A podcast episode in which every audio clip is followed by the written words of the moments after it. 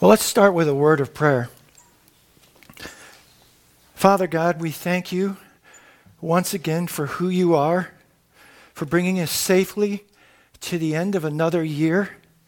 We thank you, Lord, that you hold our lot, that you are faithful, that you have watched over our going in and out, that you have fed us fresh bread day by day by day.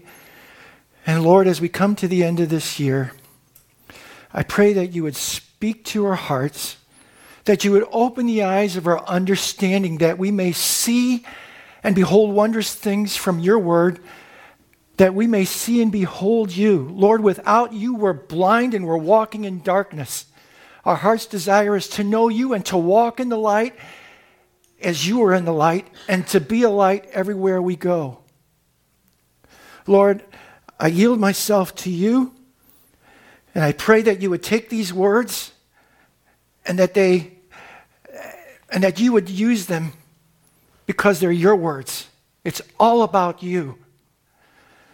I choose to hide myself in you and that they and myself would see you and behold you and be changed from the inside out.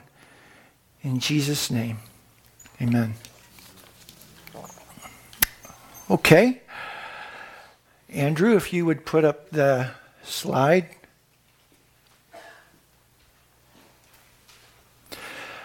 Our text for today is found in Proverbs. Do the, the, do the first one, the top one.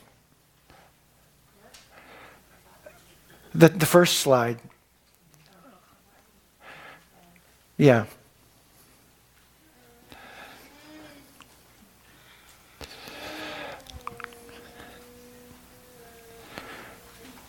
One with the little felines?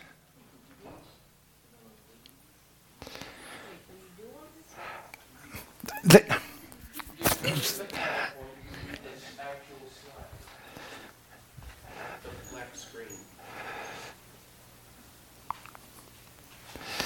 well, I just love when a plan comes together and that's it. There we are. So, our text for this morning is found in Proverbs chapter 28, verse 1. The wicked flee when no one pursues, but the righteous are bold as a lion. So you just saw the glimpse there. But something happens when we come into the presence of the Lord or he reveals himself to us. And now you may go to the second slide, and that's this. The first one, nah, there's, there's no problem with that. Aren't they cute? Aren't they cuddly? Yeah, I could take it or leave it. These guys, no, I'm, I'm talking about now coming out of the prayer room. So just let me give you a, a, a quick example that kind of speaks to that from the scripture. Most of us are familiar with Isaiah the prophet. In Isaiah 6, King Uzziah dies. Isaiah has a vision about the Lord. The very first thing he sees, what he says when he sees the Lord is, Woe to me, I'm lost. He's undone. I'm a man of unclean lips. He knew, he knows exactly what he was made of and what his spiritual condition was. You can keep that slide up there, by the way. Because that's the takeaway from today's message. If you remember nothing else, because the Word of God is active, I want to say to you that because of Christ, you are as bold as a lion. The righteous are as bold as a lion. And we're going to delve into that a little bit more. But the one takeaway, if you will, is that the righteous are as bold as a lion. So, going back to Isaiah, and he realizes his condition, and he's unpacked like a suitcase with laundry all over the place. He's undone. What does the Lord do? This is crucial. the Lord takes action in his behalf, dispatches a cherubim with coals to his lips, and says, Now you've been made clean, you've been cleansed. And what happens after that? The Lord asks a question. He says, Who will go for us? What does Isaiah say? Here I am, here I am, send me, send me. What just happened? We go from woe is me to here I am, send me, send me. There was a lot that happened right there. We are so accustomed to, I, I dare say, we get used to this righteousness. And part of what I believe the Lord wants to do is give us a greater appreciation of what He did for us, who we are in Him, and what that looks like going forth. Just that, just going for, I, I just can't wrap my head around that, but it just is so powerful to go from that place of being, woe is me, I'm lost and I'm undone, to where Christ takes the action and says, now you're clean. You've been forgiven. And now the response, here am I. Openness of heart. And do you see? He, it, it went from fear and trepidation and oh my gosh, this is the end. There's no way this looks good. To God taking the action, and now he has a confidence and a boldness that is unshakable. And he goes and does a job of being a prophet to Israel, who are a people that are stiff necked and didn't want to hear. But that didn't faze him. His heart was changed because he had an encounter with the Lord. The righteous are as bold as the lion. You're going to hear that throughout this message today. And I pray that going into this new year, you know what? Five words from the Lord, six words, whatever the Lord says, is more powerful than a thousand sermons. And so I say to you, the righteous are as bold as a lion. What this verse, so let me remove a, a misunderstanding here, per se, and that is this. When Proverbs says that the wicked flee when no one is pursuing, and the righteous are as bold as a lion, it doesn't mean there are no bold, wicked people. And that there are no times when the righteous become timid. It means, though, in general, that there is something about wickedness that leads to fear, and something about righteousness that leads to boldness. And that boldness, you know, when it talks about that boldness that the wicked display, it's a boldness that leads to their demise, to their destruction. It's reckless. They go off, they go off half cocked like some kind of spiritual John Wayne, not knowing that it does not end well. That's not the boldness that the righteous have. The boldness that the righteous have is a boldness that is rooted, and that's another thing. This boldness is not just some kind of a nice option. This is a part of who we are in Christ. This is part of our divine nature. And dare I say, we need to grow in that? When I, uh, when I was a boss at, at, at the work, when I accepted the position of being a supervisor, I was with a little intrepidation. And part of the reason was that I didn't like to be confrontational. And there were areas in my life that were just not matured. Okay? And so what did the Lord do? I found favor with the boss. He put me in the position of a supervisor. And I said, Well, Lord, I, I don't want to misuse this authority. I don't want to, you know, I just don't want to. And he said, Okay, here's. And he, so basically what happened though is I had opportunities and he said, You know what? As long as your heart is right, and you go into it first with mercy. And if they don't want mercy, then they can receive their just dues if they don't want to respond in the right way to you showing them mercy.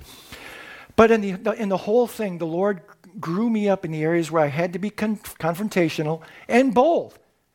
I, I don't like confrontational because I, I just have to say it's like I don't put them on my 10 best memories list. But there's a reason and there's a purpose in the being bold, and that's to accomplish a goal and to accomplish a purpose. So,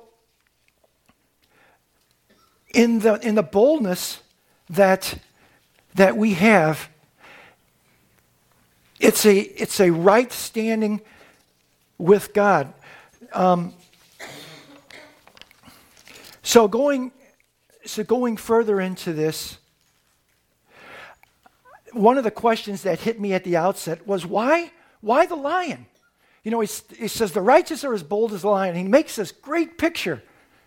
So I thought to myself, oh, why not the kitty cat? Why not the zebra? Why not the giraffe? Well, in Proverbs chapter 30, verse 29 and 30, we find these words Three things are stately in their tread, four are stately in their stride. Whoa. The lion, which is mightiest among beasts and does not turn back before any.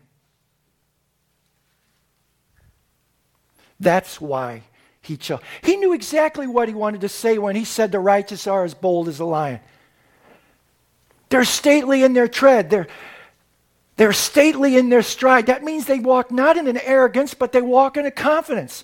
And I tell you, this boldness is not some kind of independent, well, nice option if you want it, but if you don't, no. These bold, wicked people hate the light. The enemy hates the light. He wants to snuff out the light. He wants the light to be ineffective. He doesn't want the light to expose.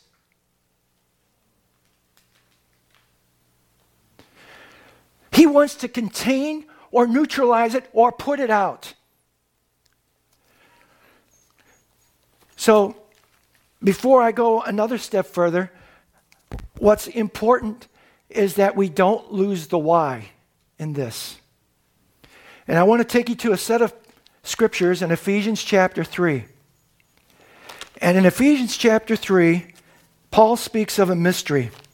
And this mystery has been hidden for ages, and now Paul talks about it's being revealed. So, what, what is the mystery that Paul is speaking about? In Ephesians chapter 3, it says, This mystery is that the Gentiles are fellow heirs, members of the same body, and partakers. There we hear that word again partakers of the promise in Christ Jesus through the gospel. Of this gospel, I was made a minister according to the gift of God's grace, which was given me by the working of his power to me this is Paul saying this now. To me, though I am the very least of all the saints, Paul recognizes where this boldness, he recognizes where his strength is. He recognizes where he gets the, the stamina, you, you fill it in, to the courage, the confidence, the boldness, the security to go forward, no matter what was hurled at him. I dare say, how many of us would pursue the life that he did? You know, the prophet came to him, bound his hands in a girdle, and he said, This, what, this is what awaits you. And I could just see myself, hmm, let me think about this for a minute. Was that Paul's response? No. Paul was undaunted. He said, I'm going forward. He knew who called me, he knew who held his lot. He knew that what he was going to do was the will of God, and every step along the way, there were going to be profound results to the glory of God. To me, though I am the very least of all the saints, this grace was given me. You're in good company. This is Paul saying, the least of, the least of all the saints. And you're a prime candidate. Somewhere in 2 Corinthians it says God takes the weak things, the insignificant things, and he uses them to make his point. Exclamation. To me, though I am the very least of all the saints, this grace was given to preach to the Gentiles the unsearchable riches of Christ. You know what? There'll never come a day when you run out of talking about things to say about God. Never. Ever. Unsearchable riches. We haven't even begun to delve into this. Unsearchable riches of Christ and to bring to light for everyone to bring to light. When you walk out there, you're light in the midst of darkness. There are people that are lost. There are people who don't want to know the truth. There are people who just assume put out the flame and not be around you because they're exposed. And they know it. But we are not of the dark, we are of the light. And to bring to light for everyone what is the plan of the mystery hidden for ages. That's a long time. In God who created all things, so that through the church, through what? Through us, the church, the wisdom of God might be made known to, uh oh, to the rulers and authorities in the heavenly places. Okay, this is going to get nasty. No. This boldness leads to courage, which leads to life. This is not boldness to destruction. This is boldness to live into. Boldness to live into. This was according to the eternal purpose that he realized in Christ Jesus our Lord, and whom we have boldness and access with confidence through our faith in him. I like the way he just wrapped all of that up because they all tie together. And that's the thing that I wanted to say is that boldness is not something that stands independent. This boldness, and just let me define it for you quickly. In the Old Testament, the word boldness means to trust in, to be confident, and to be secure.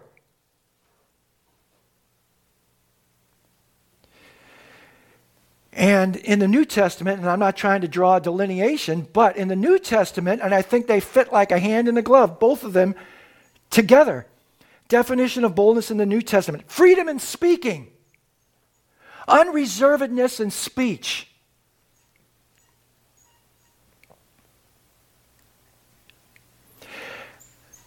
This righteousness has its roots and is grounded in the righteousness of Christ and the perfect work of the cross.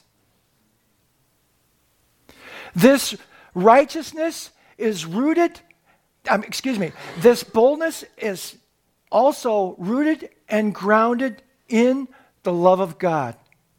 Think about the heart behind the actions that he took, whether it was Isaiah or whether it was, or whether it was um, Paul, or even Peter and John.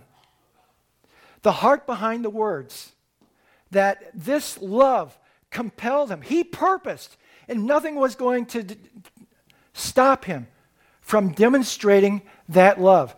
So when it talks about the boldness, in the very next verse in 1 John 4, it says, Perfect love casts out fear. So this love is well, excuse me, this boldness is well connected and has its roots in Christ, has its roots in his righteousness, has its roots in the finished work in the cross where he made the payment in full for all of our sins. As a matter of fact, there's a verse in 1 Peter chapter 1 verse 18 that I've come to greatly appreciate. In this verse, it talks about him ransoming us from futile ways. That word futile means no matter what you do, there's no results. Nothing's going to happen out of it. There will be no gain, there will be no profit, there will be no nothing, just futility. What can be more frustrating than living day after day, living in futility, just surviving, just kind of going on? And then we wonder why there's such a high suicide rate, or we see what's going on out in the world. And we have the opportunity to do two things. To three, to let our light shine first of all in us. That God deal with our hearts. Secondly, to go up and light up. It says, let that light shine that's within you. And then thirdly, to make, to make it known. You know, when, when Philip, in the story in Acts, where he was translated and went out into the desert place, and there was the, the Ethiopian eunuch in the chariot, um, God told him, hey, go over to that man. Philip didn't say, oh, let me pray about that. Let me think about this. Let me see if it's the Lord. He had a relationship to where when God said, go, it said, his first response was, it says he ran. He ran to the chariot.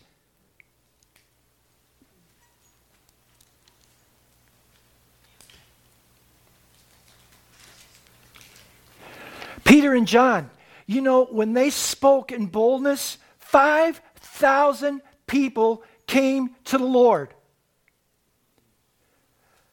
The Pharisees and the Sadducees were furious. And they said, Shut up. We don't want to hear another word. They didn't cower, they didn't back down. They spoke the truth in the face of the opposition. And you know what their response was? It says they couldn't answer.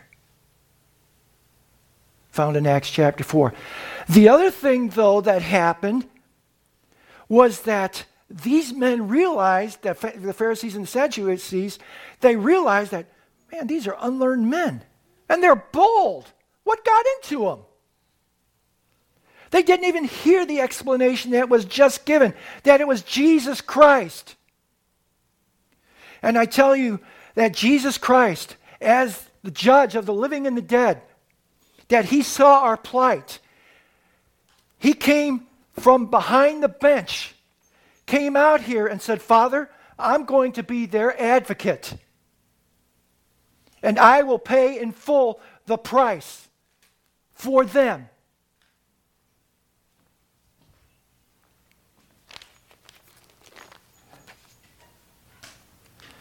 So I had a lot of different scriptures here, but I just want to pick out a couple.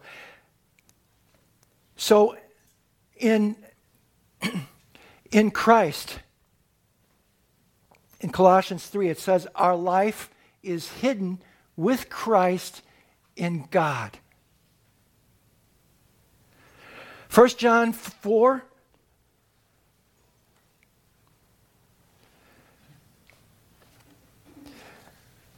There's a verse there in verse 17 that says, As he is, so are we in heaven?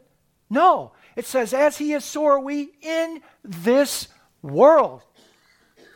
Now, if that doesn't do something for your standing before God, when he looks at you as he is, so are we right now in this world. We all have good days. We all have bad days. We all have days we just don't want to remember. But it says, because of the blood of Christ, that's the qualifying factor.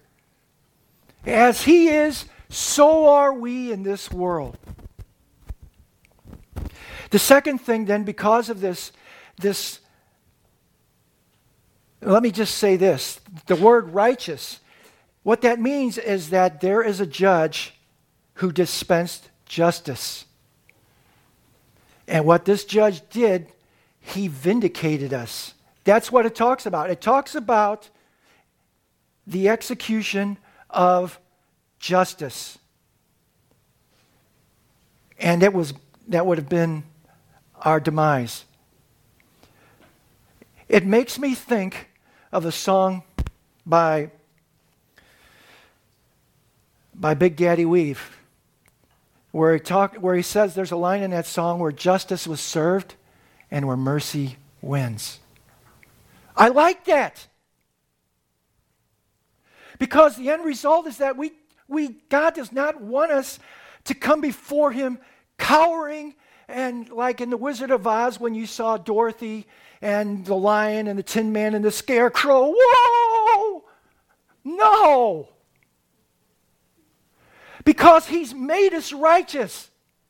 We can come into His arms in confidence. We can enjoy His company. And He is not putting up with us, He's not tolerating us.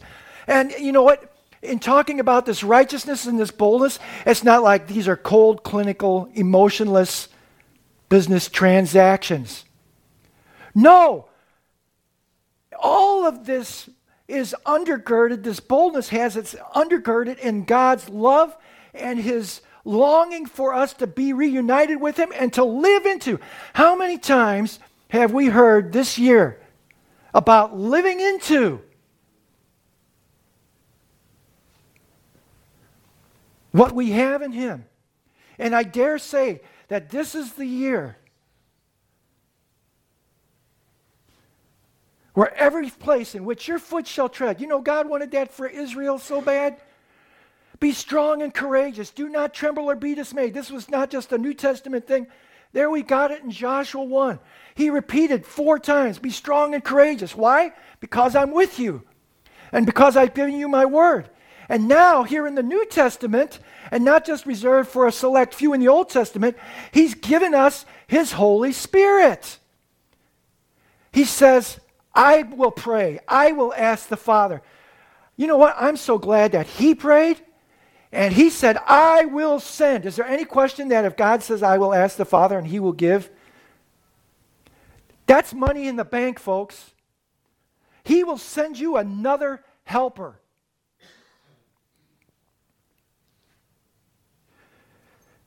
The wicked flee when no one pursues, but the righteous are as bold as a lion. And you know what? So without the righteous, without being righteous and having this right standing with God, these other things are not going to happen. It's paramount. Psalm 24 talks about who will ascend the hill of the Lord. You're not even going to be on the same turf if you're not right with God. Who will ascend the hill of the Lord? And what happens when they get up there? They will obtain the blessing. That blessing is His presence. That blessing is Him speaking into our lives. So He sends us another helper, the Holy Spirit. He is crucial. And what does He do? The Father says, I have not given you a spirit of fear. I have given you the Holy Spirit. This Spirit is a spirit that is of power and of love and of a sound mind. So, this boldness is not just a commodity, so to speak, an equality. It's, it's found in the person of the Holy Spirit, it's found in the nature of the Godhead.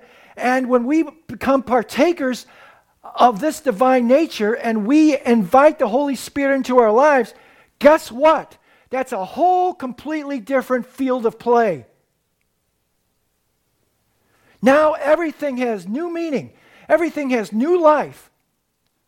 Because everything that, that pertains to life and godliness and empowering by that, he will, he will instruct, he will teach, he will bring to our remembrance, he will convict.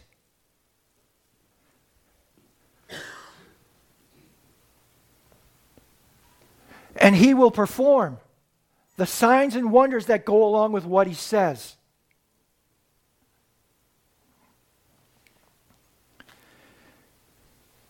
We see in Paul's life, just like the lion, Paul never backed down. He was a finisher. And what God starts in you, God will finish in you.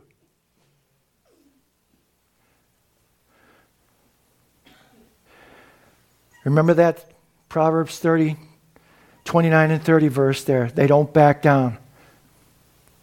Oh, in case I didn't say it, I'll just repeat it. And if I, if I repeat it, but it, I think it's worth repeating.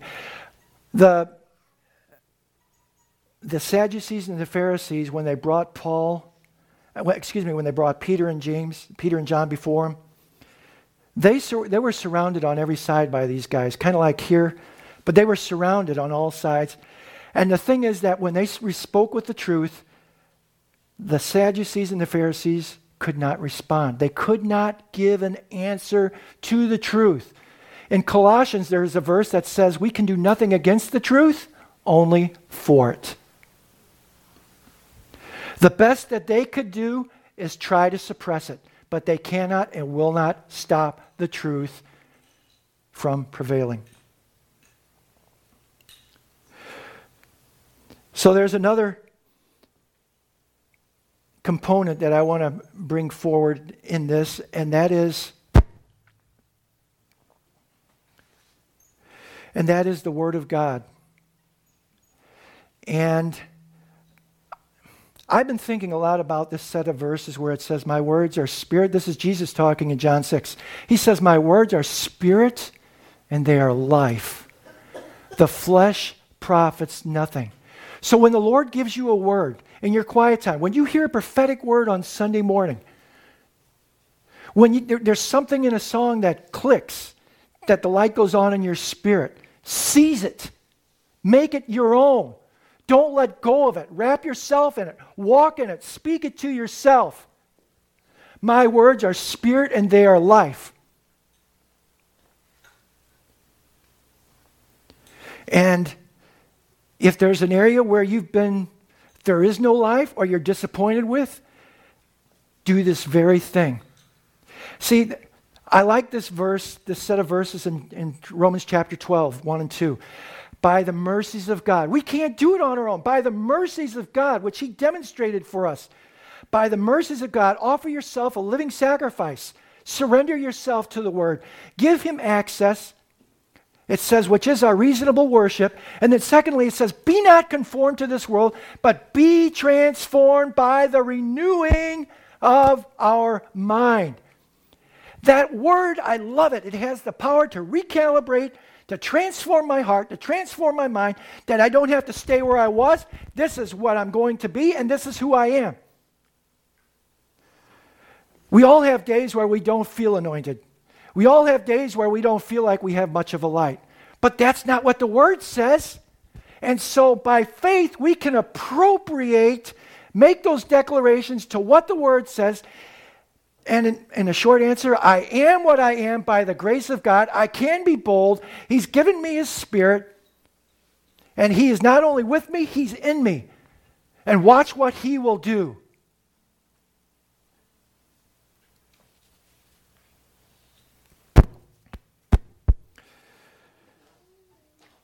In Psalm 119, verses 9 through 11, one of my favorite set of verses. And I would just encourage you to pack in your spiritual quiver some arrows to the areas that you want to, in, in this thing of boldness. And so, and, and, and to this point here that I just made, Psalm 119, verses 9 through 11. Wherewithal shall a young man cleanse his ways, or woman?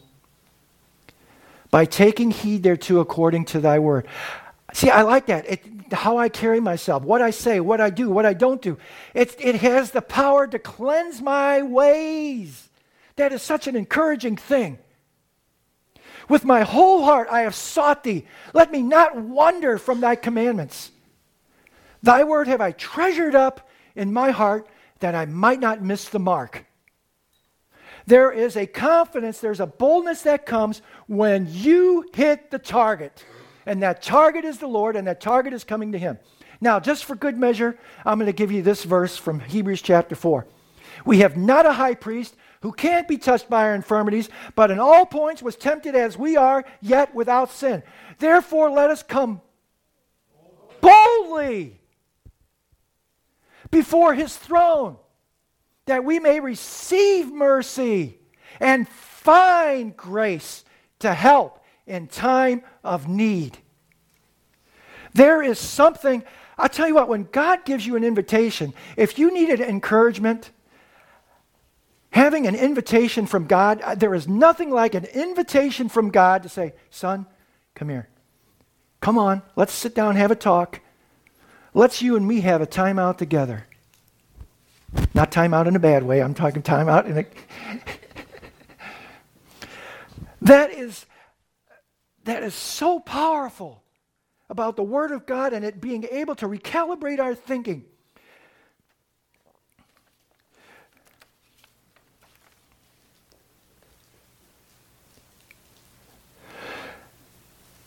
And one other thing that I want to just speak to, and that's the whole idea.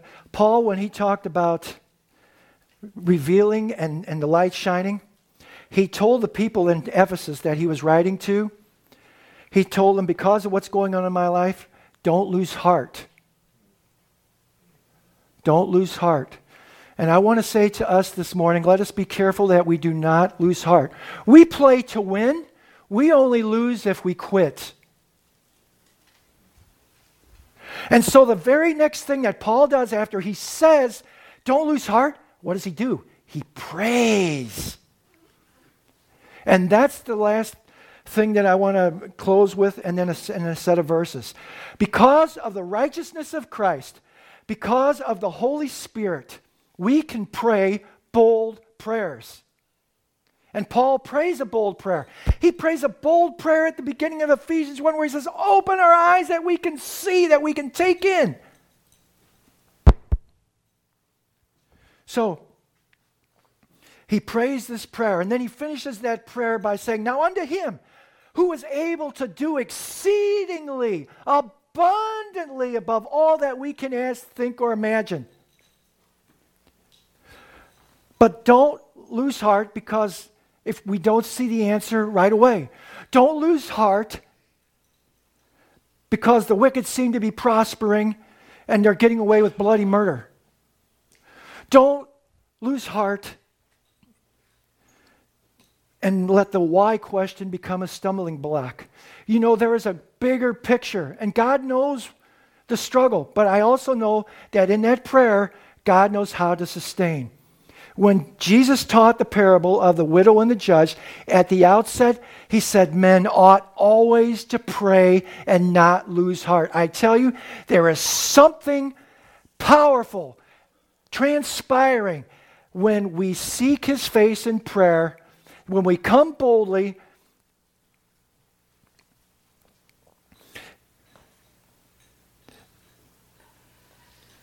It says in 1 John chapter 5, this is the confidence we have in Him. That if we ask anything in accordance with His will, He hears us. That's not Russian roulette. If we know that He hears us, we know that we have the petitions that we have desired of Him, whatsoever we ask.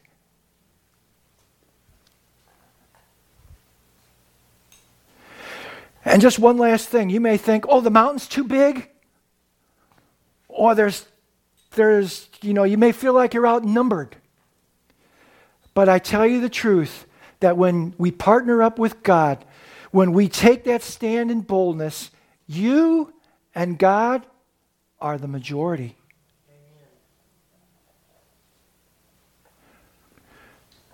The effectual, it says in James, the effectual and fervent prayers of what?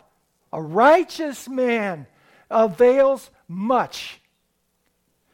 So when you launch that arrow, you're not just launching a little skinny thing like this.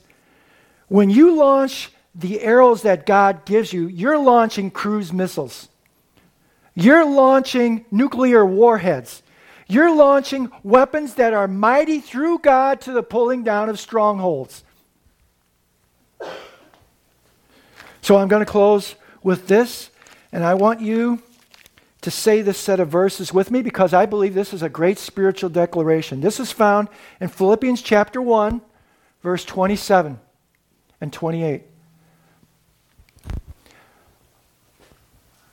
Everybody see that? It says, Only let your manner of life be worthy of the gospel of Christ, so that whether I come and see you or am absent, I may hear of you that you are standing firm in one spirit, with one mind, striving side by side for the faith of the gospel, and not frightened in anything by your opponents, This is a clear sign to them of their destruction, but of your salvation, and that from God. Let's pray. Father God, you're so good to us. You're so, so, so, so, so, so good to us, God. We give you praise. We give you honor. We give you adoration. We thank you, Father God, for your, your great, great love for us. That you sought us out. You didn't wait for us to come to you. You sought us out. You touched coals to our lips. You paid the ultimate price that we could come to you, that we, that we could know you. Lord, there's so much more. Lord, I pray for that Holy Spirit of boldness to rise up in us. That in whatever we set our hand to do, whatever we say, wherever we go, that we would light it up. We would light up, that we would shine like stars in the night sky. That the darkness be dispelled, that the spiritual atmosphere would be changed forever. You are good. And we thank you, Lord, for your you are the God of our salvation. We thank you for the gift of the Holy Spirit. And Lord, I pray, work in our hearts that we keep our lamp full of you. Holy Spirit, we welcome you. You're most welcome. May we, and by your grace and by your Holy Spirit, burn brighter and brighter and brighter and live into the life that you've called us to, that we may be, like we read this morning in Proverbs 28 1. The righteous are as bold as a lion. To you be the glory. In Jesus' name.